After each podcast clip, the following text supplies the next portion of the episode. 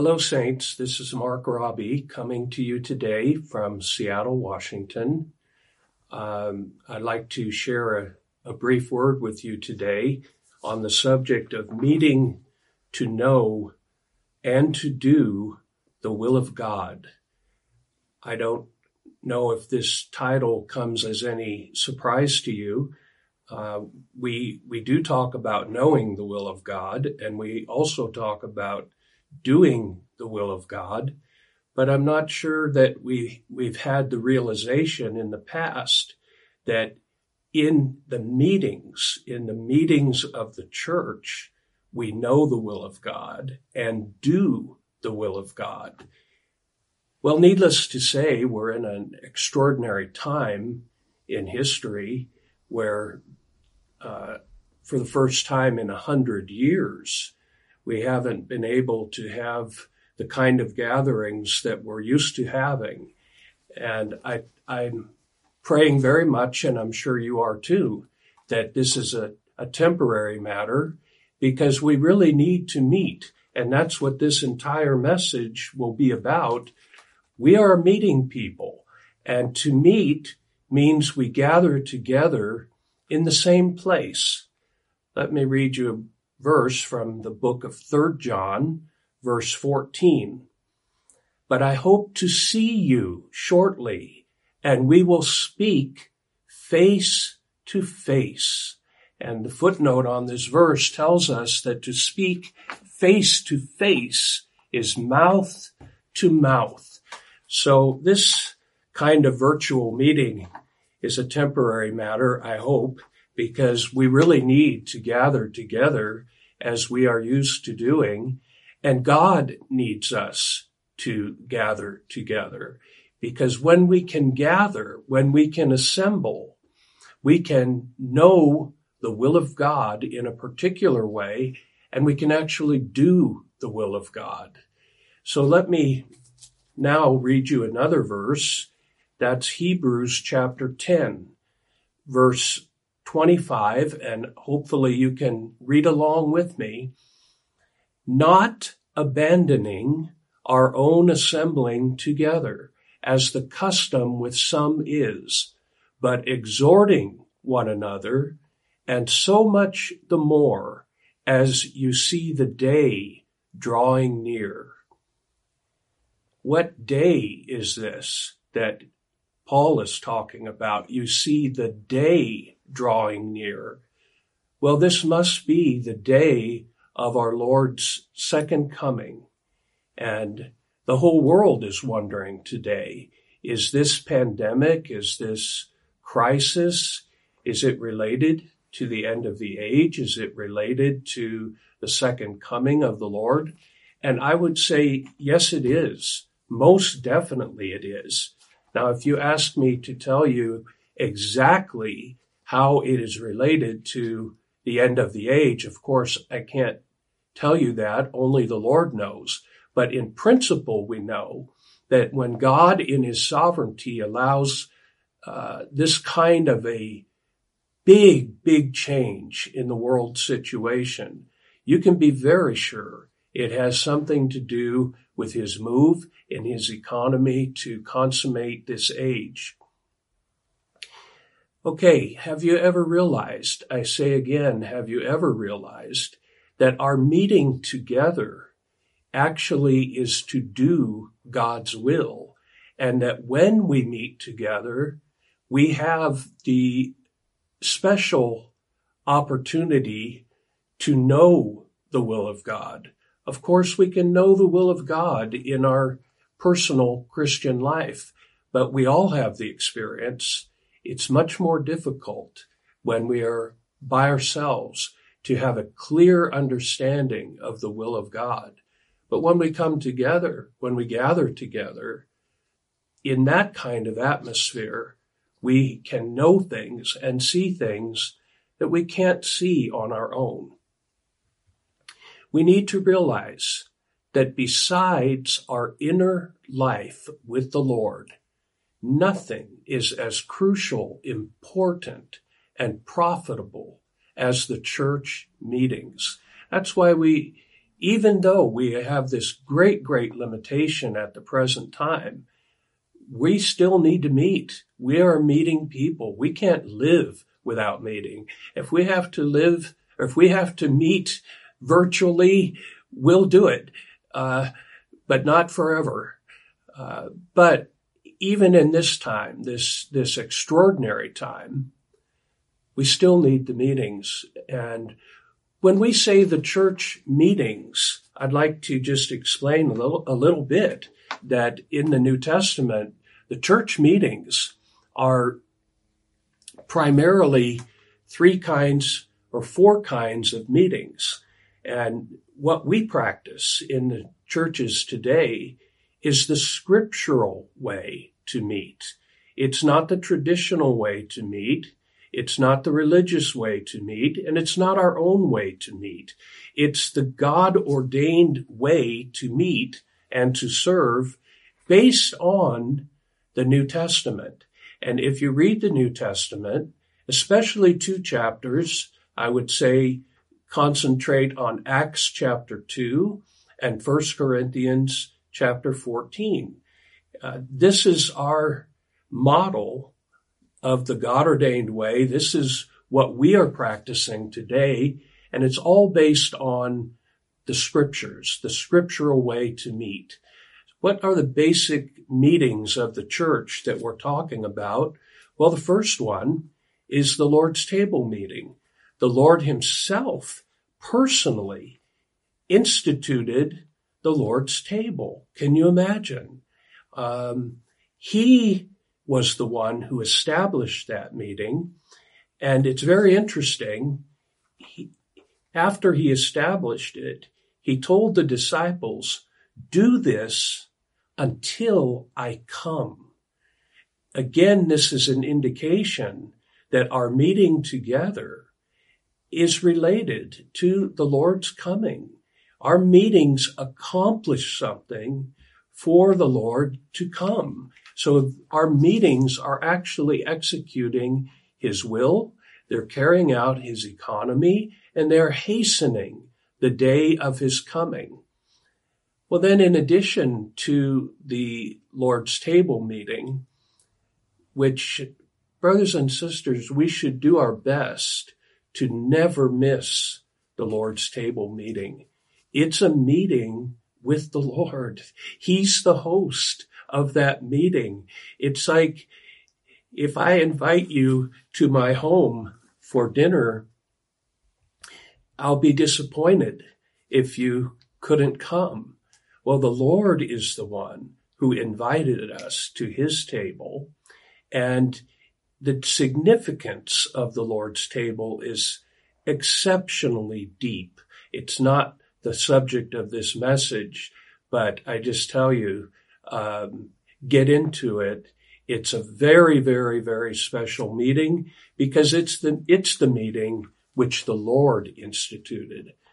Okay, another meeting that we practice according to the scriptures is we have a prayer meeting, the prayer meeting of the church. And most definitely, this is important, and we'll talk about it as we get a little further along in this message. I'm just giving you the general outline right now.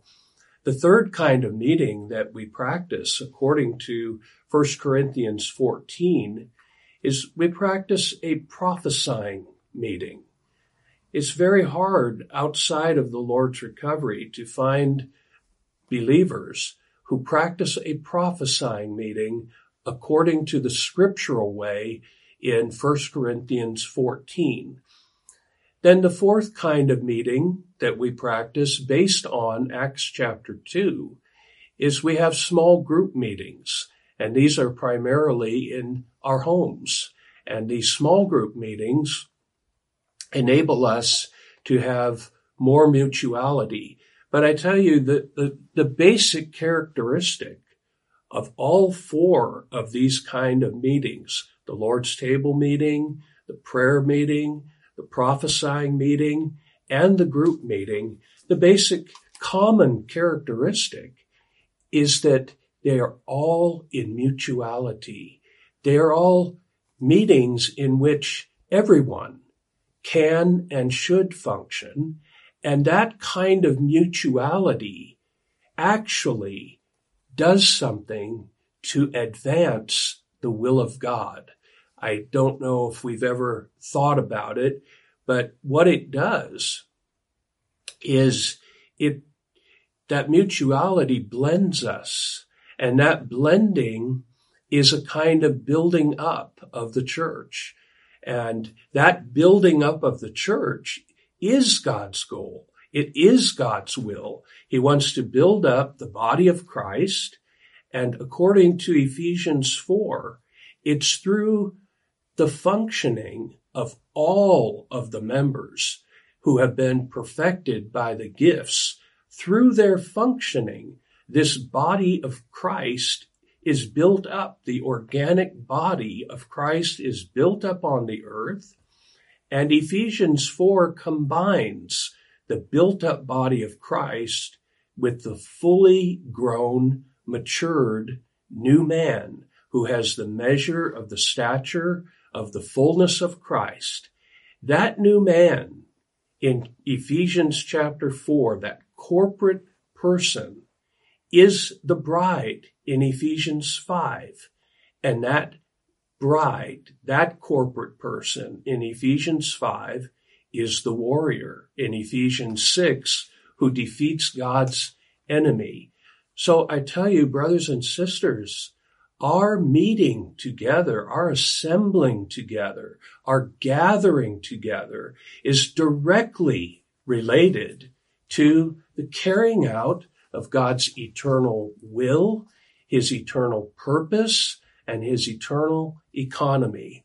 You know, even the Greek word for church, the word ecclesia, it means an assembly, a gathering together of those who have been called by the Lord. So the, that's what the church is, at least outwardly. It's a gathering. It's an assembly. And when we meet together, we are doing the will of God. We can all testify. How, how was your life? How was your Christian life before you came to the meetings of the church? We, we receive so much grace and so much supply just by being in the meetings of the church. That's on the personal side. But did you know that God receives something when we gather together in the meetings of the church? Related to the Lord's table. The Lord said, the Father, the Father is seeking the true worshipers in spirit and in truthfulness.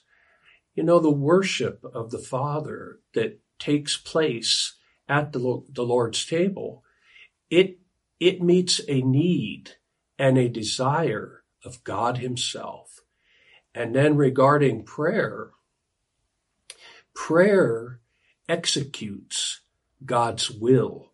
Prayer is the, is the echo on earth of Christ's intercession in the heavens that the kingdom of God would come on earth and that the will of God would be done on earth as it is in heaven, there's a direct connection between the prayer meeting of the church and the carrying out of God's will.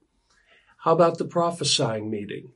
In the prophesying meeting, 1 Corinthians 14 tells us, he who prophesies builds up the church. What an amazing verse. We know from Matthew 16, 18 that the Lord's goal in this age, he said, I will build my church. How does he do that? How does the Lord build his church? Well, he doesn't do it directly. He does it indirectly. He does it through the members of his body. And you can't find another verse besides this verse in 1 Corinthians 14 that tells us so plainly how it is that we can function for the building up of the church. Then how about the group meetings? The group meetings are crucial for the carrying out of God's will because in the group meetings, what happens is begetting of spiritual children, nourishing those spiritual children, teaching and perfecting those children, and eventually those ones who we have begotten through the gospel are perfected to prophesy and they become those who build the church. So it's very easy to see the connection between these four basic kinds of church meetings and God's will, God's purpose, and his economy. And I hope we can make this crucial connection because we need to, to have the vision in order to not forsake the assembling together, even in these difficult days. We can't miss, we can't forsake our meeting together. And we should earnestly pray that once again we'll be able to gather and to assemble as we always have in the past.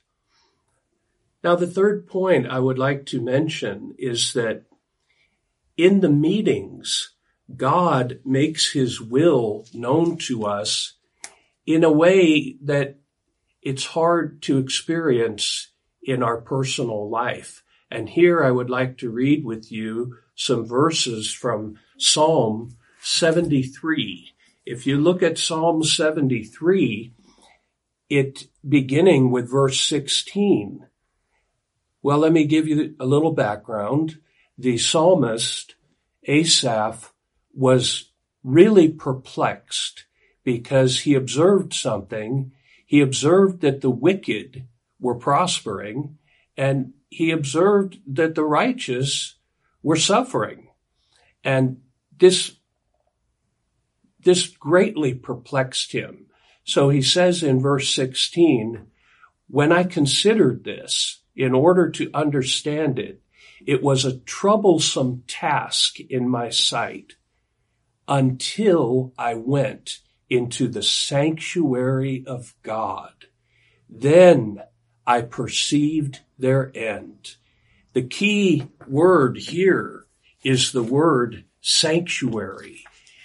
Outside of the sanctuary, he just could not understand what is going on. Why are the wicked, or why do the wicked appear to be prospering? Why do the righteous appear to be suffering? But once he got into the sanctuary, he had a completely different view, a completely different understanding. Well, let's talk about what this sanctuary is. In, of course, in the Old Testament type, the sanctuary is the Holy of Holies and in the tabernacle. But in the New Testament reality, that sanctuary is the meetings of the church and it's our spirit. So if we exercise our spirit, we come to the meetings of the church, we're in the real Holy of Holies. We're in the real sanctuary of God. And God has a way to change our view, to change our perspective, to get and to make known his will to us. You know, brothers and sisters, to do God's will, the prerequisite is we have to know God's will. And this is where the difficulty is. Uh, how do we know God's will? We know God's will when we get into our spirit and and more than that, when we get into the church meeting as the sanctuary of God. And once the psalmist got into the sanctuary, he had a new realization. He realized, yes, the wicked uh, apparently are profiting temporarily, but their end will not be good, and the end of the righteous will be wonderful. Okay, the fourth point I would like to share is that in the will of God, in the purpose of God, in the economy of God, Christ is the centrality and the universality. That means he's everything in God's will. He's everything in God's economy. And because of this, our meetings together always are centered and focused on Christ. Christ is the center and we want to exhibit Christ in our gatherings. There's a wonderful hymn in our hymnal, hymn 864. It says, let us exhibit Christ. That should happen when we meet together. The person of Christ should be so prominent, so manifested, so seen and known by others. And that's the goal of our meeting. It's not to exhibit ourselves or our knowledge or our gift.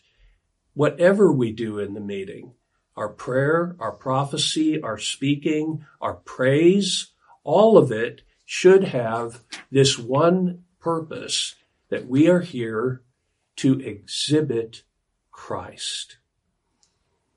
Well, this is only possible when all of us fulfill our organic function. The degradation in Christianity today is that very, very few people function. Just the clergy. The laity does nothing. That is not an exhibition of Christ. That's an exhibition of the clergy. If we are going to be the Lord's recovery, we have to be recovered to the function of every member of the body of Christ. This requires our exercise, saints. Now, number five, since it is the Father's eternal will and the desire of his heart to build up the church as the body of Christ, we actually do his will by functioning in the meetings according to the scriptural way to meet and to serve. And again, I say the scriptural way is what we have come to call the God ordained way because the way of meeting in Acts chapter 2 and in 1 Corinthians 14, it, it is completely different than the Old Testament way of meeting or the traditional way of meeting. It's actually a new invention of the Holy Spirit. That's why we call it God's ordained way, which is also the scriptural way. And in this scriptural way, there is no clergy. There's a universal priesthood of all the believers. We don't have one person who's called a priest. Every one of us is a priest. We don't have one person who's called a pastor. A pastor means a shepherd. Every one of us is a shepherd.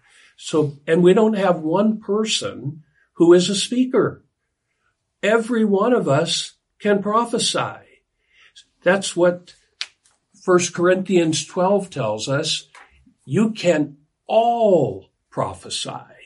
So this is our way of meeting according to the scriptures. We practice mutuality and we practice the universal priesthood and we practice the functioning of every member of the body of Christ. Now let me say a word regarding our prophesying.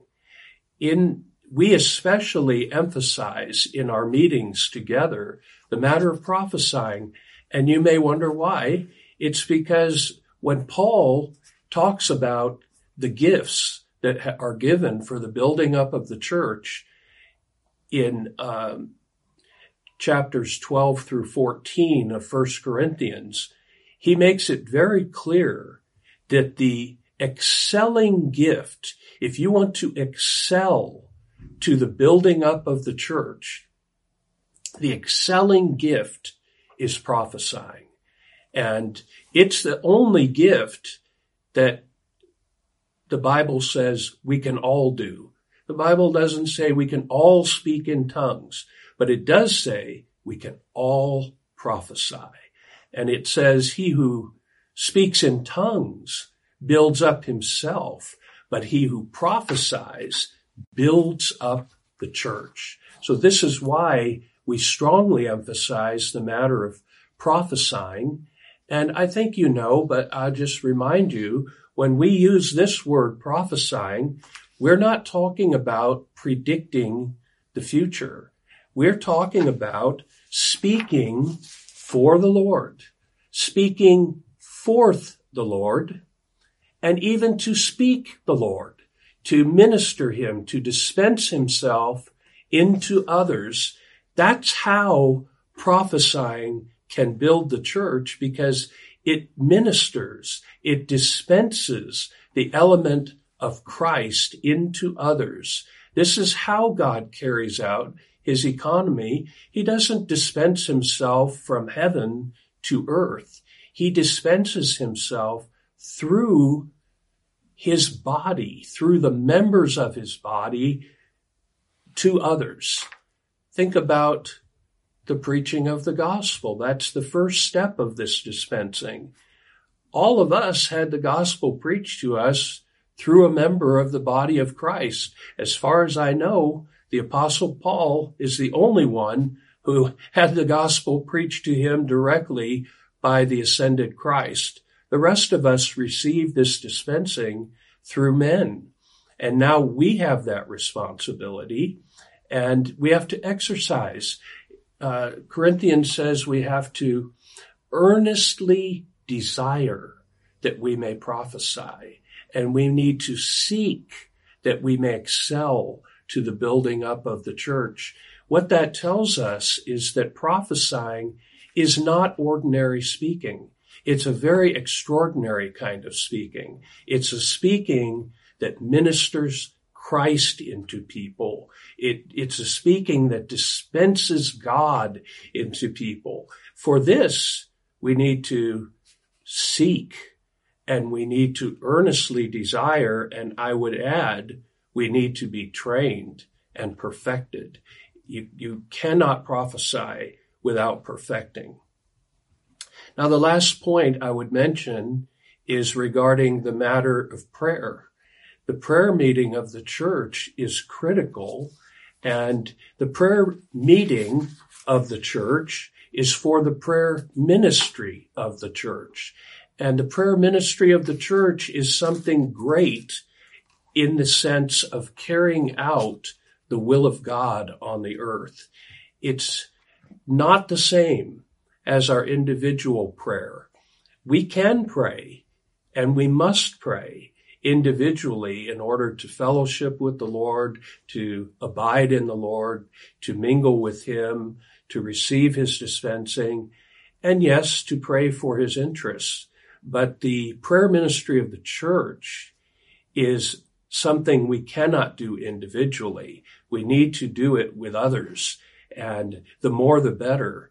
The, the prayer ministry of the church is the prayer that takes care of God's need in his move on the earth.